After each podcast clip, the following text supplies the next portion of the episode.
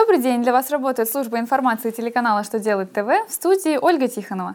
В этом выпуске вы узнаете, какие документы можно представлять налоговую инспекцию в электронном виде, каков порядок начисления страховых взносов на сумму выходного пособия увольняемому работнику, облагается ли материальная помощь страховыми взносами. Итак, о самом главном по порядку.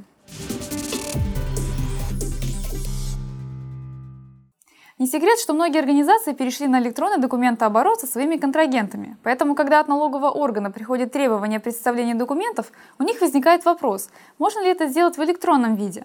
ФНС, ссылаясь на письма Минфина, разъяснила, что электронные документы могут быть представлены в налоговые органы в электронном виде только в том случае, если они составлены по формату, утвержденному налоговым ведомством.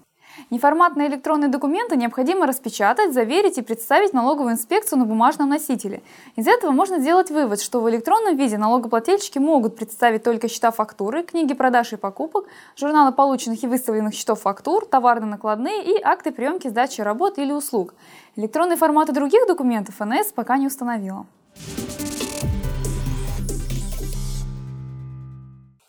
Минтруд России в очередном письме рассмотрел вопрос о порядке начисления страховых взносов на сумму выходного пособия при увольнении работника по соглашению сторон.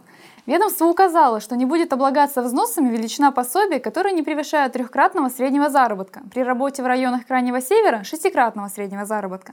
При этом в расчет заработка нужно включить все положенные сотруднику надбавки и учесть коэффициенты.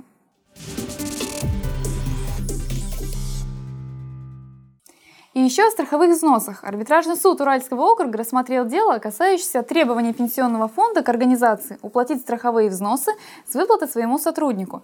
Речь идет о материальной помощи на лечение родственника данного сотрудника. В своем постановлении суд, в частности, указал, что подобная материальная помощь носит исключительно социальный характер и не связана с выполнением сотрудником своих обязанностей.